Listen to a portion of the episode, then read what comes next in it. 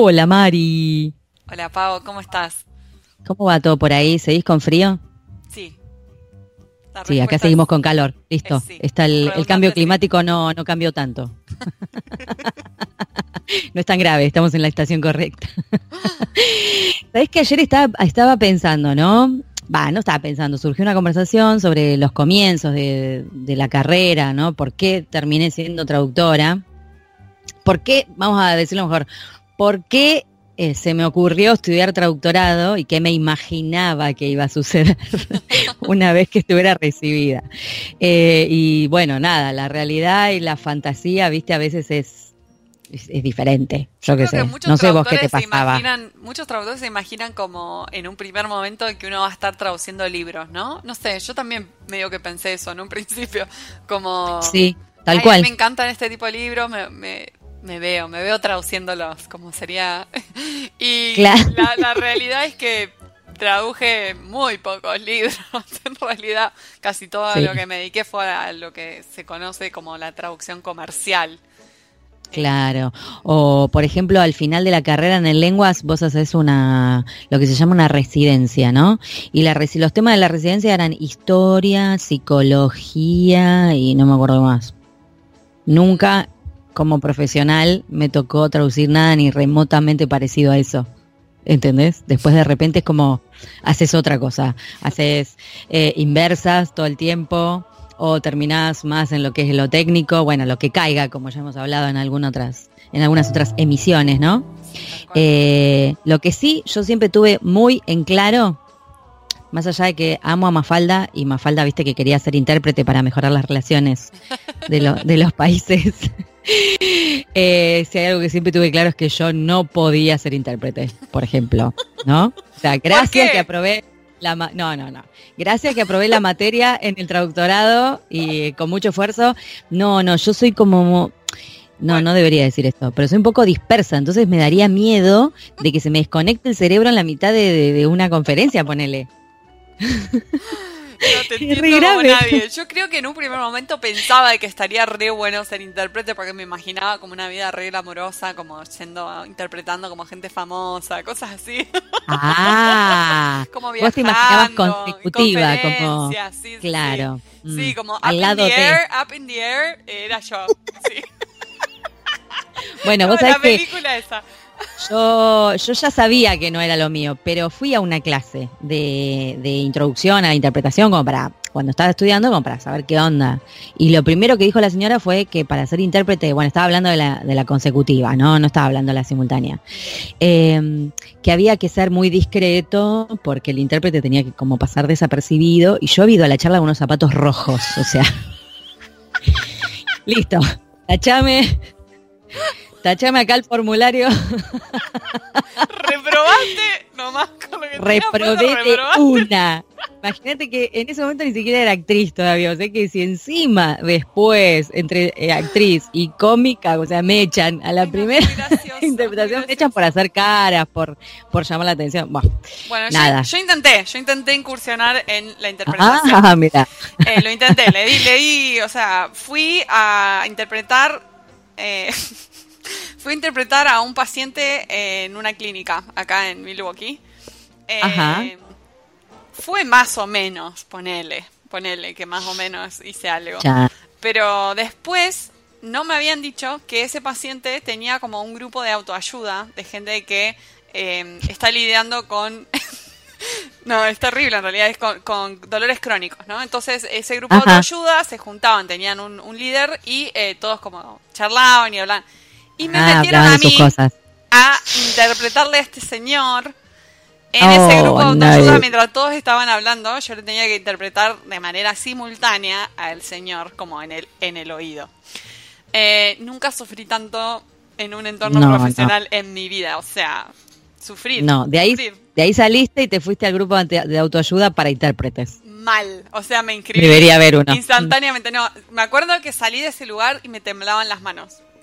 Me temblaban las manos de los nervios que pasé.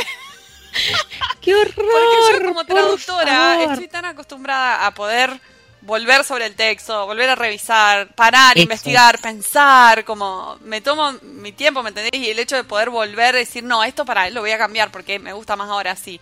Y intérprete no podés, no podés volver atrás, o sea, tenés que ah, seguir, seguir, seguir, seguir, Y eso es como sumamente estresante para, para el cerebro. Y los intérpretes tienen mi mayor admiración, porque me parece algo súper difícil de hacer bien.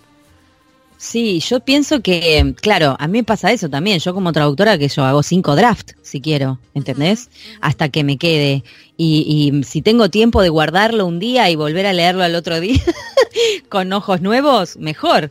Entonces, eh, la incertidumbre que me generaría, estar eh, generando la traducción y no poder volver a revisarla, me vuelve loca. como, tal cual, es como que me hace como una interferencia en el cerebro. O, y eso que ah, lo estoy, yo lo estoy ligando con mi otra profesión, que uno cuando actúa, más allá de que se, sabe el texto y sabe el texto del compañero y todo eso lo hace con mucha naturalidad, te pasa muchas veces que puede haber habido un furcio o una cagada que se haya mandado cualquiera, ¿no? Saltearse un texto, irse para otra escena, no importa, digo, pueden pasar miles de cosas pueden pasar. Claro, y, el entrenamiento del actor consiste en seguir de largo, porque no te puedes detener ahí, porque empezás a hacer todo mal. Bueno, me imagino que el intérprete algo similar debe tener que hacer también, aunque se dé cuenta que por ahí se mandó una, porque te puede pasar, o suponete, a mí se me ocurre, no sé, es, no sé, se te cierra el cerebro medio segundo o te aburre el tema. Suponete que te aburre tremendamente el tema y entras en un estado soporífero, así como que, que te vas a morir. Claro, y empezás a pensar, uy, ¿qué voy a almorzar Se te pierde algo. Claro. Claro. Dejé la pava en, dejé la pava en el en el ya está, te perdiste, te perdiste todo sonaste.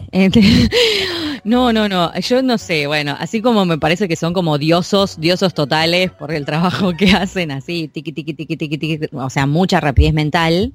Eh, también pienso que digo, ¿no? Cuando se equivocan o algo, ¡ah! tenés que tener la habilidad de, seguir, de seguir, o como no podés como no te podés your own mistakes porque si no no exacto, y a mí me pasa eso como como soy media obsesiva, así perfeccionista en lo que estoy haciendo, como no lo puedo let it go. Este, sigo tipo, no, me equivoqué, no, tengo que ir y cambiarlo. Me imagino que, me imagino que con el, con un nivel de obsesión como el que uno maneja, digo, se graba y después se escucha y se da latigazos, viste, no sé.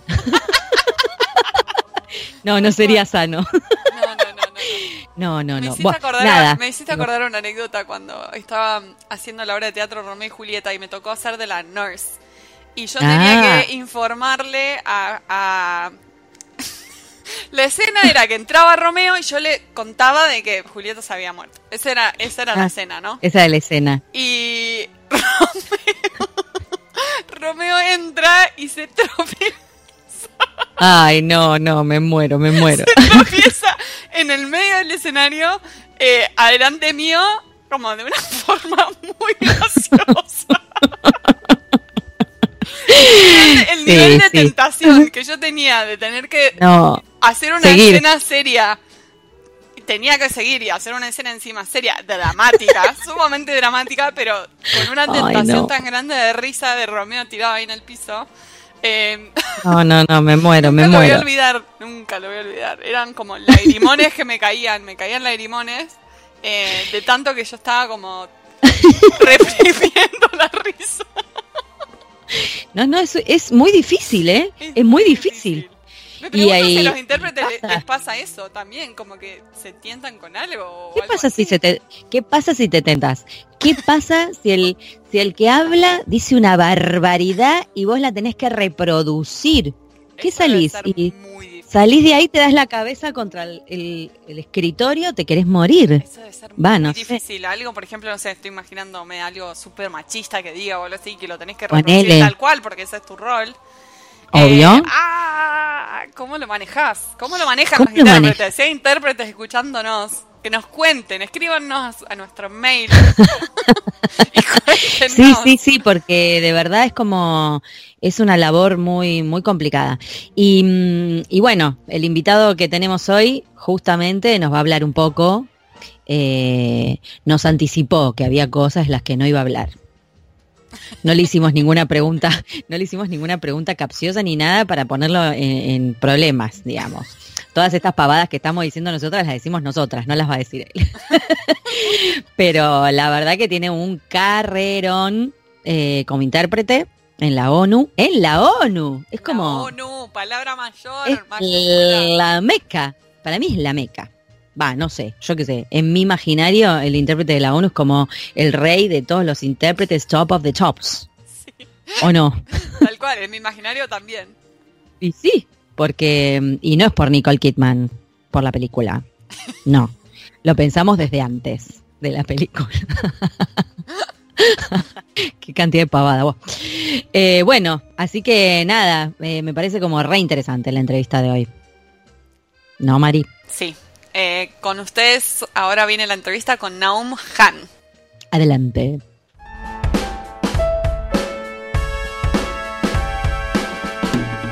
Hola a todos, tenemos con nosotros al increíble Naum Han. Eh, Naum eh, es traductor público y profesor de letras. En ambos casos egresó de la UBA. trabajó como docente de lengua y literatura en escuelas de enseñanza media y en lenguas vivas. En 1989 aprobó el examen de la ONU para redactores de actas literales en español y comenzó a trabajar eh, como temporero. Y en 1993 ingresó como funcionario full time. Trabajó como redactor y luego como revisor en la ONU. En 1999 aprobó el examen de la ONU para traductores de español y en el 2000 para intérpretes. En agosto de 2000 pasó a trabajar como intérprete en la ONU y se jubiló en julio de 2017, hace poquito, como eh, jefe de, la cabina de español. Han, es un honor eh, tenerte aquí con nosotros, así que muchas gracias por cedernos tu valioso tiempo. Bienvenido a En Pantuflas. Muchas gracias. Dale, larguen. Contanos. no sabemos ni por dónde empezar. Sí. Yo tampoco. Siento que, me encantaría estar ahí dentro de la cabina viéndote, no sé. Llegaste tarde. Pero... tarde. Para empezar, llegaste tarde, aunque em, posiblemente dentro de unos meses vuelvo a trabajar ah. como freelance. Ah, me, preguntaba si extrañabas, si extrañabas un poco ahora que te jubilaste. ¿Sí? Claramente. Claramente ya vuelve. No pasó un año. ¿Te aburriste? ya lo dijo Gardel. Lo extrañaste. Eh, contanos cómo fue eh, lo del examen, el, examen de redactor, contanos un poco eso, en qué consiste ese redactor de la ONU eh, y el, examen de traducción y de, intérprete, todos estos diferentes exámenes para diferentes roles ¿no? en, la ONU. Bueno, mm, primero aclaro, em, el trabajo del redactor de actas consiste en preparar en los seis idiomas oficiales de la ONU, que son inglés, francés, ruso, español, chino y árabe, las actas de las reuniones públicas de la Asamblea General, del Consejo de Seguridad, de la primera comisión que se ocupa de cuestiones de desarme y de algunos otros órganos subsidiarios. Entonces, lo que se hace es preparar en los seis idiomas eh, la versión de todos los discursos. Para decirlo de una manera más práctica, por ejemplo, todos los años en septiembre hay un periodo de tres semanas que se llama el debate general, al que acuden en, básicamente presidentes, reyes, primeros ministros. Cada uno pronuncia un discurso en nombre de su país cada uno habla en uno de los seis idiomas o, si quiere, en algún otro idioma que no forma parte de los oficiales.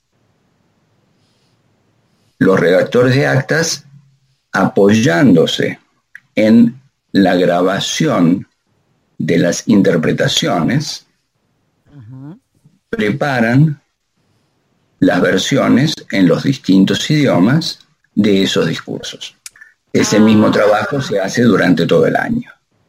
Quiero decir, no es, y esto lo aclaro porque es una de las importantes confusiones que suele haber, en modo alguno el redactor es un mecanógrafo. Claro.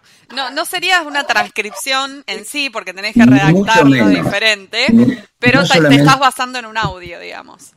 Eh, a ver, ¿te basás en un audio o más bien lo tenés como un apoyo? Claro. Porque, por ejemplo, yo llegué el primer día y me tocó hacer el discurso de, no sé, el embajador de Botswana que hablaba en inglés. Recibí el texto en inglés del discurso del embajador de Botswana y preparé la versión en español de ese discurso, teniendo como apoyo al mismo tiempo la grabación de lo que había dicho el intérprete de cabina española. Piensen ustedes que a la velocidad a la que se habla en las Naciones Unidas, la diversidad de acentos, la diversidad de temas, el trabajo del intérprete, y yo estoy hablando, digamos, con un pie en cada mitad de cancha, porque hice los dos trabajos. Pero muchas veces el intérprete no tiene la posibilidad de ser 115% eh, fiel. No, me imagino que no. Que se tienen que caer por el camino. Claro. El trabajo del redactor es presentar algo escrito, en lo que no puede faltar nada. Bien. Entonces, ese fue como mi primer acercamiento con los ojos grandes al trabajo que hacen los intérpretes. Qué lindo, yo no sabía que existía, bueno, igual no sé nada de la ONU, vamos a decir la verdad, pero creo que nadie, no sé, yo no conozco a nadie que me haya hablado de esto, de que del redactor, del, del trabajo del redactor. Me parece súper interesante. A ver, eh, para que no te sientas sola, eh, vamos a ser absolutamente honestos, este es un trabajo que yo descubrí por el diario. Ajá. Cuando no estaba buscando trabajo. Ah, mira. Llegó hacia vos.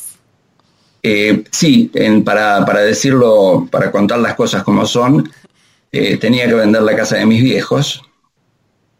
Compré un, diario en el que salían una suficiente cantidad de anuncios inmobiliarios como para saber cuánto podía valer una casa como la de mis viejos. Y mientras estoy hojeando el diario, veo un cuadradito chiquitito que dice algo así como Naciones Unidas examen para redactores de actas literales en español. Yo no tenía idea de qué podía ser eso. No sabía lo que era un acta literal. Sí, tal cual. había redactado, por supuesto, composición tema la vaca, todo ese tipo de cosas que se hacían en la escuela en mi época. Pero empecé a leer los requisitos. Y los requisitos eran título universitario, de ser posible en traducción o humanidades, yo tenía los dos. Buen dominio de inglés, conocimientos básicos de francés. Y pensé, ¿por qué no? Sí, suena lindo. Y fui, llené una solicitud y la presenté el último día, por supuesto, en el centro. No, no, y la presenté porque mi mujer insistió, y cosa que todavía lo estoy agradeciendo. Y el resto es historia. Resto historia. Pero contanos el examen en sí, ¿cómo fue y qué diferencia había entre estos diferentes exámenes? Ok, vamos a estar hablando de diferentes exámenes y de diferentes épocas. Claro, sí. Eh, lo digo sin ninguna ironía, piensen que eh, yo me presenté al examen como redactor de actas en 1988. Claro. En ese momento lo que nos dieron fue un texto en inglés y su traducción al, y su traducción al español, con errores. Ah. Errores, algunos de ellos muy sutiles, algunos de ellos muy obvios, y otros que no eran ni una cosa ni la otra. Es decir, si vos haces un examen pensando que te van a tratar de poner a prueba en tus conocimientos gramaticales, vas a estar prestando atención a todos los plurales, a todos los acentos, a todas esas cositas que sabemos que nos van a pedir. Y por ahí se te escapa que en inglés dice Buenos Aires, next to the Atlantic Ocean, y la versión en castellano dice cerca del Océano Pacífico. Ah, tenés que estar con las antenas, pero a full conectadas para todo. Exacto. Es un trabajo en el que, entre otras cosas, te sirve aquello que tanto nombraba Manolito, el de Mafalda, lo de la cultura general. Claro. claro. Eh, no sé si ustedes, que son jóvenes, conocerán el cuento, pero una vez Manolito se estaba quejando mucho de la escuela. ¿para qué sirve? Si yo igual voy a ser el dueño de los supermercados. Y Mafalda le dice, bueno, Manolito, pero la escuela te sirve para la cultura general. Y Manolito contesta, cultura general, cultura general. Al final de cuentas, ¿para qué me va a servir saber que el Everest es navegable? no me acordaba de esa, pero es perfecta. Y bueno, muchas veces te sirve saber si el Everest es navegable o si cuál es la altura del Océano Atlántico, por ejemplo. bueno, esa fue la primera parte del examen. Ajá. La segunda parte, eh, sí.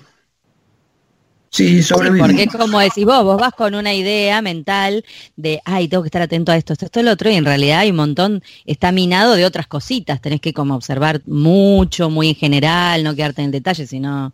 Bueno, tenés que ser capaz de prestar atención a todo. Claro.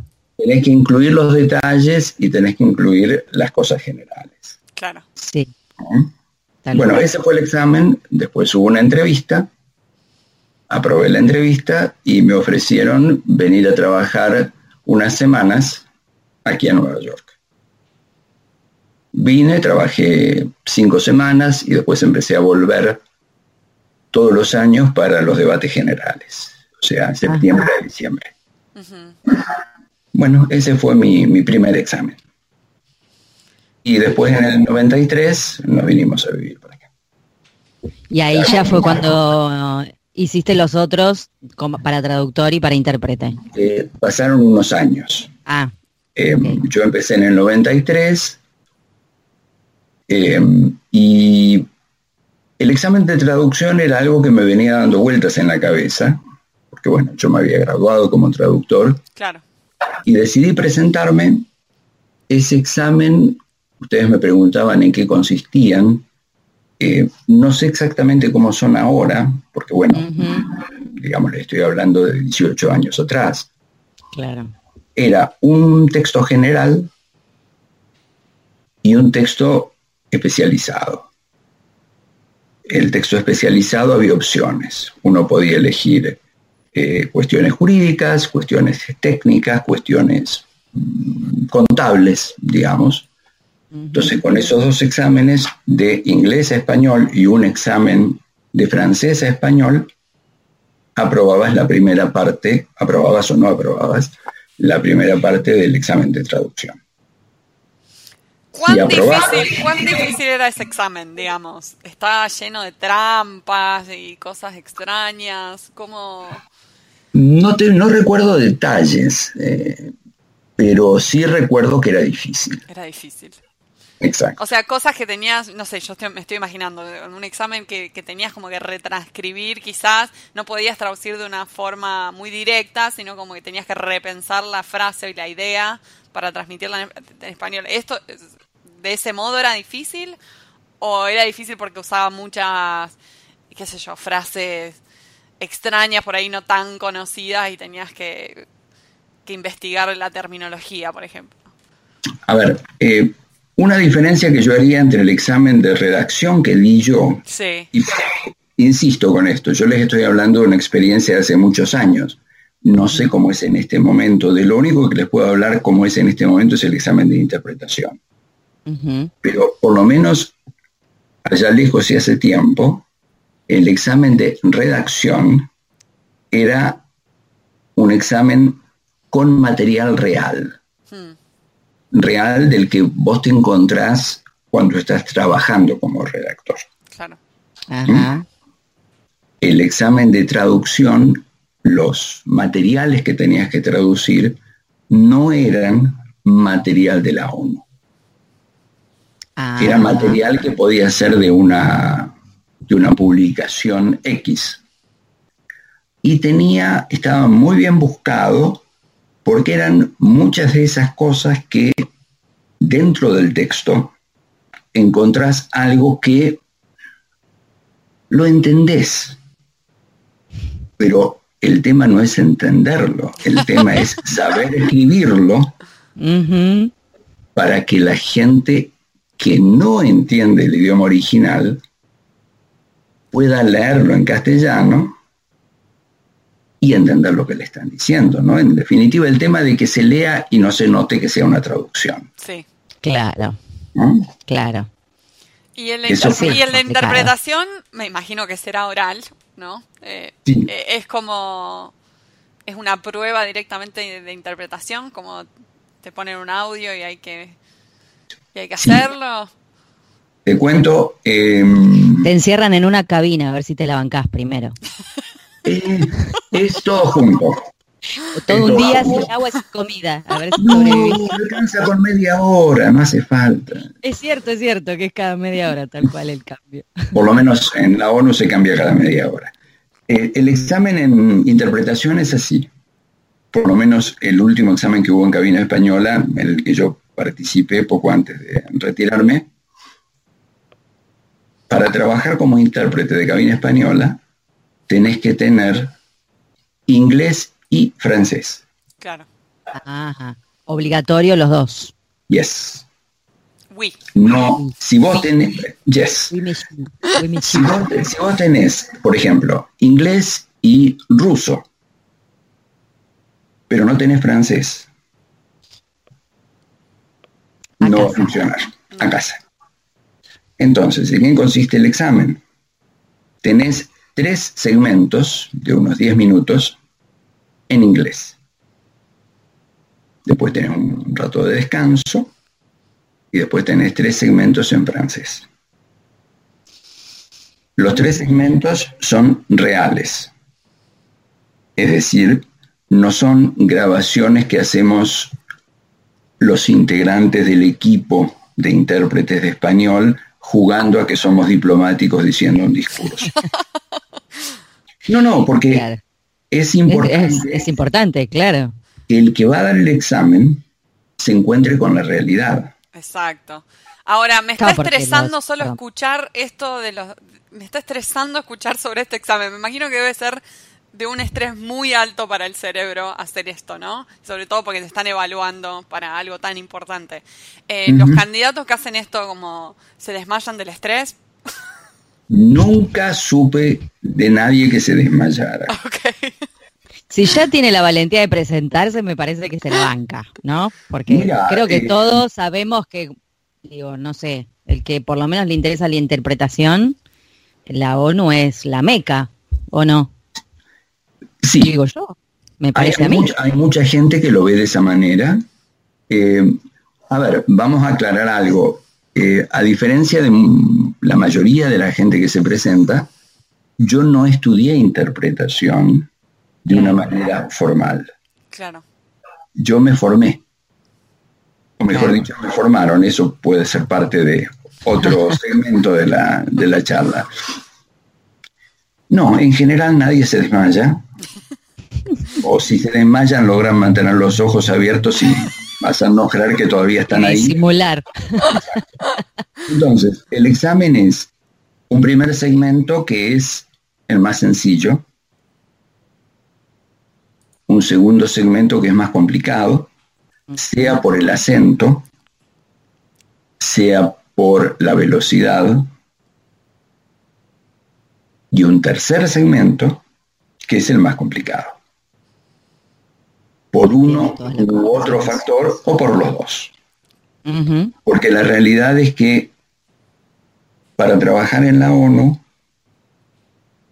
tenés que estar dispuesto a lidiar con distintos acentos y con altas velocidades. Y esa es una realidad que nosotros no podemos cambiar o por lo menos no resulta fácil cambiar. No, claro, claro. A mí yo tengo una intriga tremenda. Mira, eh, yo soy actriz, además de traductora. Y eh, me encanta... Ah, perdón, perdón, no te quería interrumpir. Era una, ah, una nomás. Ah, ok. Bueno, te cuento esto porque, por ejemplo, me encanta leer a veces rutinas que tienen los actores famosos para, para con su trabajo, ¿no? Digamos, para hacer su trabajo. Entonces, el gran Anthony Hopkins, por ejemplo, dice que estudia todos los días un poema para mantener su cerebro ágil para estudiar letra. ¿Sí? ¿Qué hace un intérprete para mantenerse así, chispa, chispa, chispa, chispa, para después ir y hacer su trabajo maravillosamente. ¿Que tiene alguna rutina? ¿Hay alguna cosa que, que, no sé, alguna, algún encuentro de intérpretes que se junten, por ejemplo, a escuchar acentos raros para agilizar el cerebro? A meditar. O a meditar, bueno, meditar es bueno, a meditar, a, no sé, correr, no sé, digo, tiro así opciones. ¿Qué, qué, qué hace un intérprete como vos, con toda esa trayectoria, para no morir en el intento?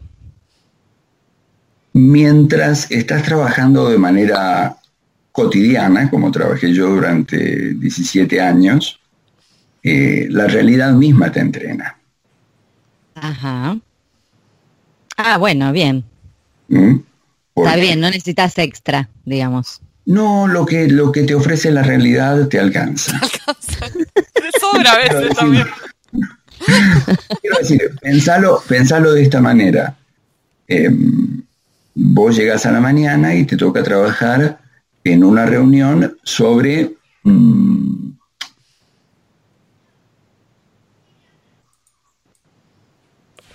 la situación de la mujer y entonces vas a tener acentos y velocidades muy diferentes. Claro. Y después a la tarde te toca trabajar en una reunión del Consejo de Seguridad sobre la situación en Oriente Medio. Y también vas a escuchar distintos acentos y distintas velocidades. Eso mismo te mantiene entrenado. Hay compañeros que hacen yoga o algunas otras actividades. Eso es un poco una, una, selección de cada uno, digamos. Es lo que hacemos todos, digamos, cualquiera. con cualquier trabajo va y hace algo diferente. Exacto, exacto. Sí. Bueno, sí. bien. Naum, y para, para presentarse un traductor que, por ejemplo, su sueño sea trabajar en la ONU, un traductor o intérprete, ¿consideras que tiene que tener ese traductor muchos años de experiencia trabajando eh, para poder aprobar el examen? O sea, o no necesariamente. ¿Qué es lo que que más valora la ONU en los traductores? O sea, ¿es la familiarización con terminología específica, el excelente uso del idioma, todas estas cosas? ¿Qué otras cosas más? Ok, te puedo contestar más, como te decía, sobre interpretación que sobre traducción. Bien. En interpretación se te pide un título universitario que incluya por lo menos un año de materia de interpretación. Después, si no tenés un título de esa índole y tenés un título de traducción o algún otro título universitario, se te van a pedir 200 días de experiencia como traductor de como intérprete de conferencias. Ah, 200 horas. No, 200, días. Ah. ah, ok. 200 días. Porque lamentablemente, mm. por lo menos en este momento, eh, la ONU no te puede ofrecer la posibilidad de capacitarte. Hablo de la cabina española. Claro. Claro, entras y entras al ruedo, digamos. Exactamente. Exactamente. Es decir, el examen es difícil porque el examen es real. No es que tenés la posibilidad de decir, bueno, más o menos mm, puedo llegar con un poquito de manejo y voy a ir haciendo el resto. Tenés que llegar en condiciones de sentarte en una cabina e interpretar. Chan. Ahora, me imagino que tienen que interpretar sobre tantos temas difíciles por ahí de, de, de, transmitir en español. ¿Cómo tenés alguna anécdota para contarnos de, de tu experiencia dentro de la cabina o con algún compañero o algo difícil que les haya tocado interpretar o una gracioso. situación o gracioso, lo que quieras contar de, de, tantos años de experiencia en cabina. Eh, hay temas que son generales. Por ejemplo, cuando llega el debate general de la Asamblea General y vienen los presidentes a hablar. En general hablan de temas generales, de los lineamientos políticos de su país, de la situación en el mundo. En general son temas que cualquiera que se mantenga básicamente informado puede manejar. Claro. Ahora, te puede tocar trabajar en temas como derecho mercantil internacional o eh, la Comisión sobre los Límites de la Plataforma Continental, o recuerdo que hace unos años, unos cuantos, hubo una serie de reuniones sobre clonación. Y ahí hay terminología que normalmente uno no maneja a menos que tenga una especialización. Bueno, en ese caso la solución pasa por buscar material con anticipación, por leer todo lo que puedas, por compartir y también una cosa que se hace con algunos temas en especial es buscar voluntarios. Porque, bueno, nadie te garantiza que no vayas a caer un día como paracaidista en una reunión para la que no estás demasiado preparado, porque, bueno, puede pasar que un compañero se enferma o que hay un exceso de reuniones y hay que un poco modificar la estructura general de cómo se distribuye el trabajo pero te vas haciendo, es un poco también tu elección individual. Yo siempre busqué evitar caer siempre en el mismo tipo de reuniones. Por ejemplo, mm, todos los años, antes de que empiece el periodo más activo, los jefes de cabina distribuyen entre los integrantes de la cabina una lista diciendo, bueno, díganme cada uno cuáles serían sus tres primeras opciones de trabajo. Entonces, tenés para elegir entre la comisión que se ocupa del desarme, la comisión que se ocupa del presupuesto, la que se ocupa de los derechos humanos, la que se ocupa de los temas jurídicos, etc. Bueno, y ahí es una cuestión tuya decidir, bueno, yo me quedo siempre en lo mismo porque ya lo conozco y estoy cómodo. Claro. O yo decido aprender cada vez más. Claro, si quieres un nuevo desafío, te vas, te vas a otro tema. Claro, yo elegí siempre lo segundo. Ah, bien, bien. ¿Te gustan los desafíos, Naum? Mira, es que si no, me parece que, por un lado, corres el riesgo de caer igual. Pero por otro lado, si tenés la posibilidad de hacer cosas diferentes, ¿por qué estar haciendo siempre lo mismo? Claro. Sí, tal cual. Y de paso como, aprende, como intérprete te tienen que gustar los desafíos, pero me imagino que una de las preparaciones tiene mucho que ver con estar al día de lo que está sucediendo. O sea, me imagino que tendrás que leer los diarios, o al menos los principales diarios, eh, todos los días para saber qué está sucediendo y estar al tanto de, de lo que se va a estar hablando. Sí, o sea que, eso será un poco el Anthony Hopkins del intérprete de la ONU, ¿no? Mantenerse informados, sí. El Anthony Hopkins quedó. y ahora, por ejemplo, hoy en día, ¿cuántos intérpretes tiene la cabina española? La cabina española tiene en este momento 19 integrantes. Ah. además hay temporeros. Temporeros. O sea, tenemos los freelancers de los que yo formaré parte dentro de un tiempo. ¿Y Naum vienen de distintas partes de, Latinoamérica y España o principalmente de alguna zona geográfica?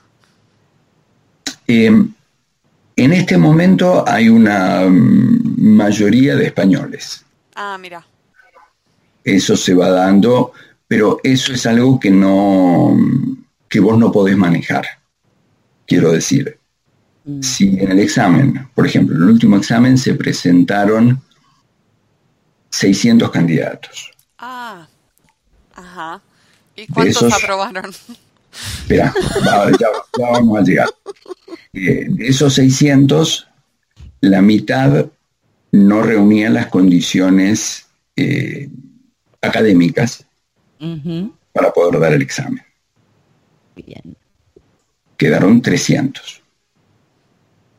De la realidad es que en este momento tomar un examen de interpretación requiere una logística que pone ciertos límites. Un examen de interpretación no es, como un, no es como un examen de traducción que vos conseguís una sala grande y sentás a 200 personas. Eh, aparte de lo que contaste, que hacen tres eh, bloques en inglés, tres en francés, mm. me imagino que de a uno, no sé. No necesariamente, pero tampoco podés tener una cantidad claro. tan alta. Bueno, seleccionamos, en definitiva, 110. Y de esos 110 aprobaron en el último examen 5. Auchi, ok. Qué dolor. Sí. Y bueno. Pero, pero, lo que pasa es que es, es la realidad. Eh, uno se podría preguntar, y bueno, y si hiciéramos el examen más fácil, sería mentiroso. Claro, porque no es, la, no, lo, después, lo que tienen que hacer, no, no lo pueden hacer más fácil, tienen que hacer lo que, lo que es. Exacto. Y la realidad es como les decía antes, multiplicidad de acentos, velocidades muy altas y hay que poder hacerlo. No es algo que nosotros decidimos. Nosotros estamos en el receiving end. Exacto. Podemos pedirles a los... Lo que hay. Sí. Es lo que hay, sí. Exacto. No, y además, bueno, todos los temas, digo, más allá de toda la preparación académica que pueda traer el, aspirante intérprete, los dos idiomas que tiene que saber obligatoriamente, pasar el trabajo bajo presión de interpretar y encima que el cerebro reconozca, porque convengamos que a veces hay acentos en inglés que son impos no sé si imposibles, pero que uno escucha y dice, ¿qué, qué dijo? Y todo eso el cerebro lo tiene que procesar eh, muy rápidamente. O sea, son, me imagino que ninguno de ustedes eh, va a tener Alzheimer. Eh, no me acuerdo de lo que me acabas de decir. Pero, no. memoria a corto plazo sí, pero Alzheimer no. Eh, la, realidad neurológica total. La realidad es que en este momento, en cierto modo, la posibilidad de capacitarse es mucho mayor que hace unos años. Sí porque es material que vos podés encontrar en internet para practicar. Claro. Eso te iba a preguntar también. Eh, gracias por sacar el tema, porque vos, eh, como bien nos comentaste fuera del aire, empezaste con tu carrera y bueno, a trabajar en la ONU en una época previa a la Internet. Yes. Que para muchos jóvenes traductores, no hablo de mí, no, claramente, eh, muchos jóvenes traductores que quizás nos están escuchando, eh, no, saben qué pasaba antes de Internet, no conciben la vida sin Internet, no la conocen. Que como, más allá de lo que vos decís también, es verdad, uno una, ahora encuentra un montón de material en internet para practicar. ¿En qué otros sentidos está la llegada de la tecnología, de la internet y bueno, todo lo que trajo aparejado? Eh, ¿crees que los ayudó o que cambia el trabajo de ustedes en algún sentido? No sé si lo cambia para nosotros. Eh, Si lo cambia, por ejemplo, supongamos, yo mañana, hipotéticamente hablemos, que sigo siendo parte del equipo de la cabina española. Entonces miro el programa de trabajo para mañana del que me entero por internet. Claro. y veo que me toca trabajar en la Comisión de Límites de la Plataforma Continental, que, dicho sea de paso, es uno de los temas para los que se convoca a voluntarios. Pero supongamos que eh, uno de los voluntarios avisó que está enfermo y lo voy a reemplazar yo. Yo puedo, veo que mañana me toca trabajar en la Comisión de Límites de la Plataforma Continental. Consulto por internet también el diario de las Naciones Unidas y me entero de cuáles son los documentos que se van a estar tratando. No necesariamente voy a encontrar esa información siempre, pero supongamos que la puedo encontrar. Ponele que está, claro. que van a discutir un informe del secretario general. Bueno, yo también por internet accedo a ese material, lo puedo leer, puedo tener glosarios que me van a ayudar. Antes a todo ese material no se accedía por internet, era material impreso. Claro. Eh, ¿Cómo se hacía? La verdad que no estoy muy seguro. Yo sí sé que cuando me entrené para trabajar como intérprete en la ONU, me entrené usando cassettes. Claro. Esos que uno arreglaba con un lapicito cuando se trababa. Y daba vuelta con la virome, claro. Exacto. Para los más jóvenes los pueden ver en la serie, en 13 Reasons Why, viste que usa cassette, la chica, porque una antigüedad. Una, una, serie nueva que tiene tecnología vieja, para que la gente sepa de qué se trata. El que no lo vio. Sí, sí, es eso. sí, de esa manera, dime. Perdón, te interrumpí. no, no. Para ir cerrando, te queríamos preguntar, ¿qué consejo tendrías para un traductor eh, que su sueño es trabajar en la ONU? A ver. Traductor o intérprete puede ser, ¿no? Te puedo decir más para un intérprete. Bien, vamos con intérprete. Creo que es una cuestión de practicar mucho, mantenerse informado, mantener la calma, no achicarse ante el primer fracaso. y, no estoy, y no estoy hablando del fracaso en un examen. Estoy hablando del fracaso ante el espejo, que muchas veces duele más. Porque cuando vos sentís que fracasaste porque el presidente del jurado fue injusto, tengas o no razón, tenés a alguien en quien proyectar tu frustración. Cuando vos te grabás, te escuchás y decís, mm, yo tendría que haber seguido trabajando en la empresa de seguros. Claro. Y estoy hablando de mí. No estoy hablando de una situación hipotética. Estoy hablando de mí. Es que uno a veces es su peor crítico. Yes. Ahí Igual ser crítico está bien. Pero claro que está bien. No, que no te baje, nada más. Una cosa Hay que caer y levantarse. Una cosa es ser crítico, otra cosa es bajar los brazos. Claro, exactamente. Son dos cosas muy diferentes. Yo mil veces mientras me estaba entrenando, después escuchaba lo que había hecho y pensaba que más que haber, había perpetrado una interpretación. No es que había interpretado, porque era delictivo lo que había hecho. y bueno, seguí adelante. Es un buen consejo para la vida en general. No, frustrarse con los, con los propios fallas de uno, ¿no? Como seguir adelante. exacto.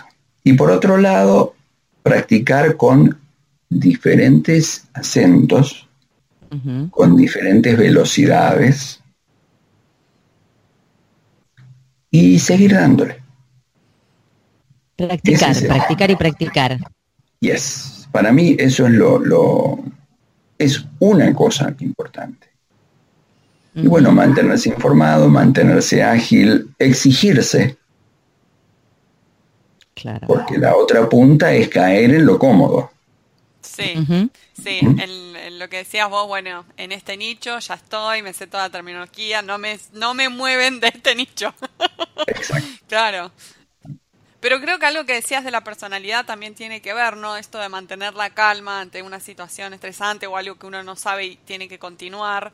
Em, me imagino que no todas las personalidades deben ser para,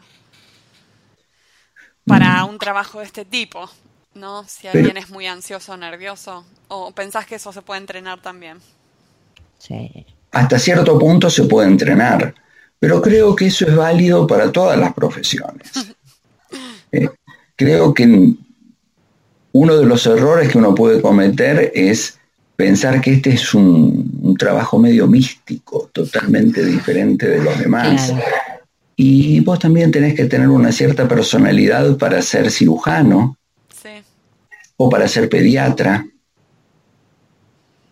o para trabajar en atención al público.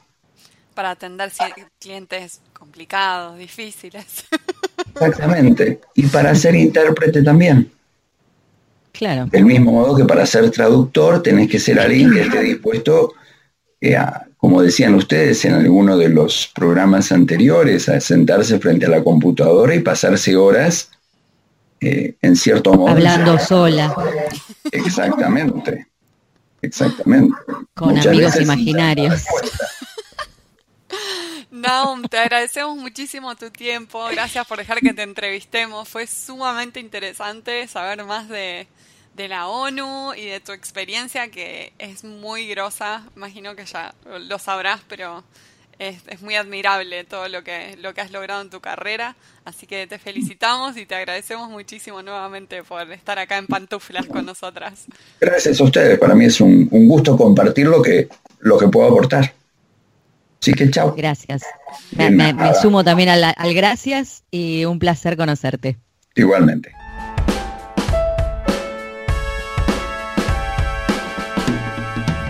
Este fue un nuevo episodio de En Pantuflas. Podés encontrarnos en la página en-pantuflas.com y suscribirte a nuestro podcast desde iTunes, Podcast Addict o la tienda de podcast que más te guste. Prohibida su reproducción en el territorio de Argentina, las pantuflas de flamenco son mías. Y las de tigre son mías.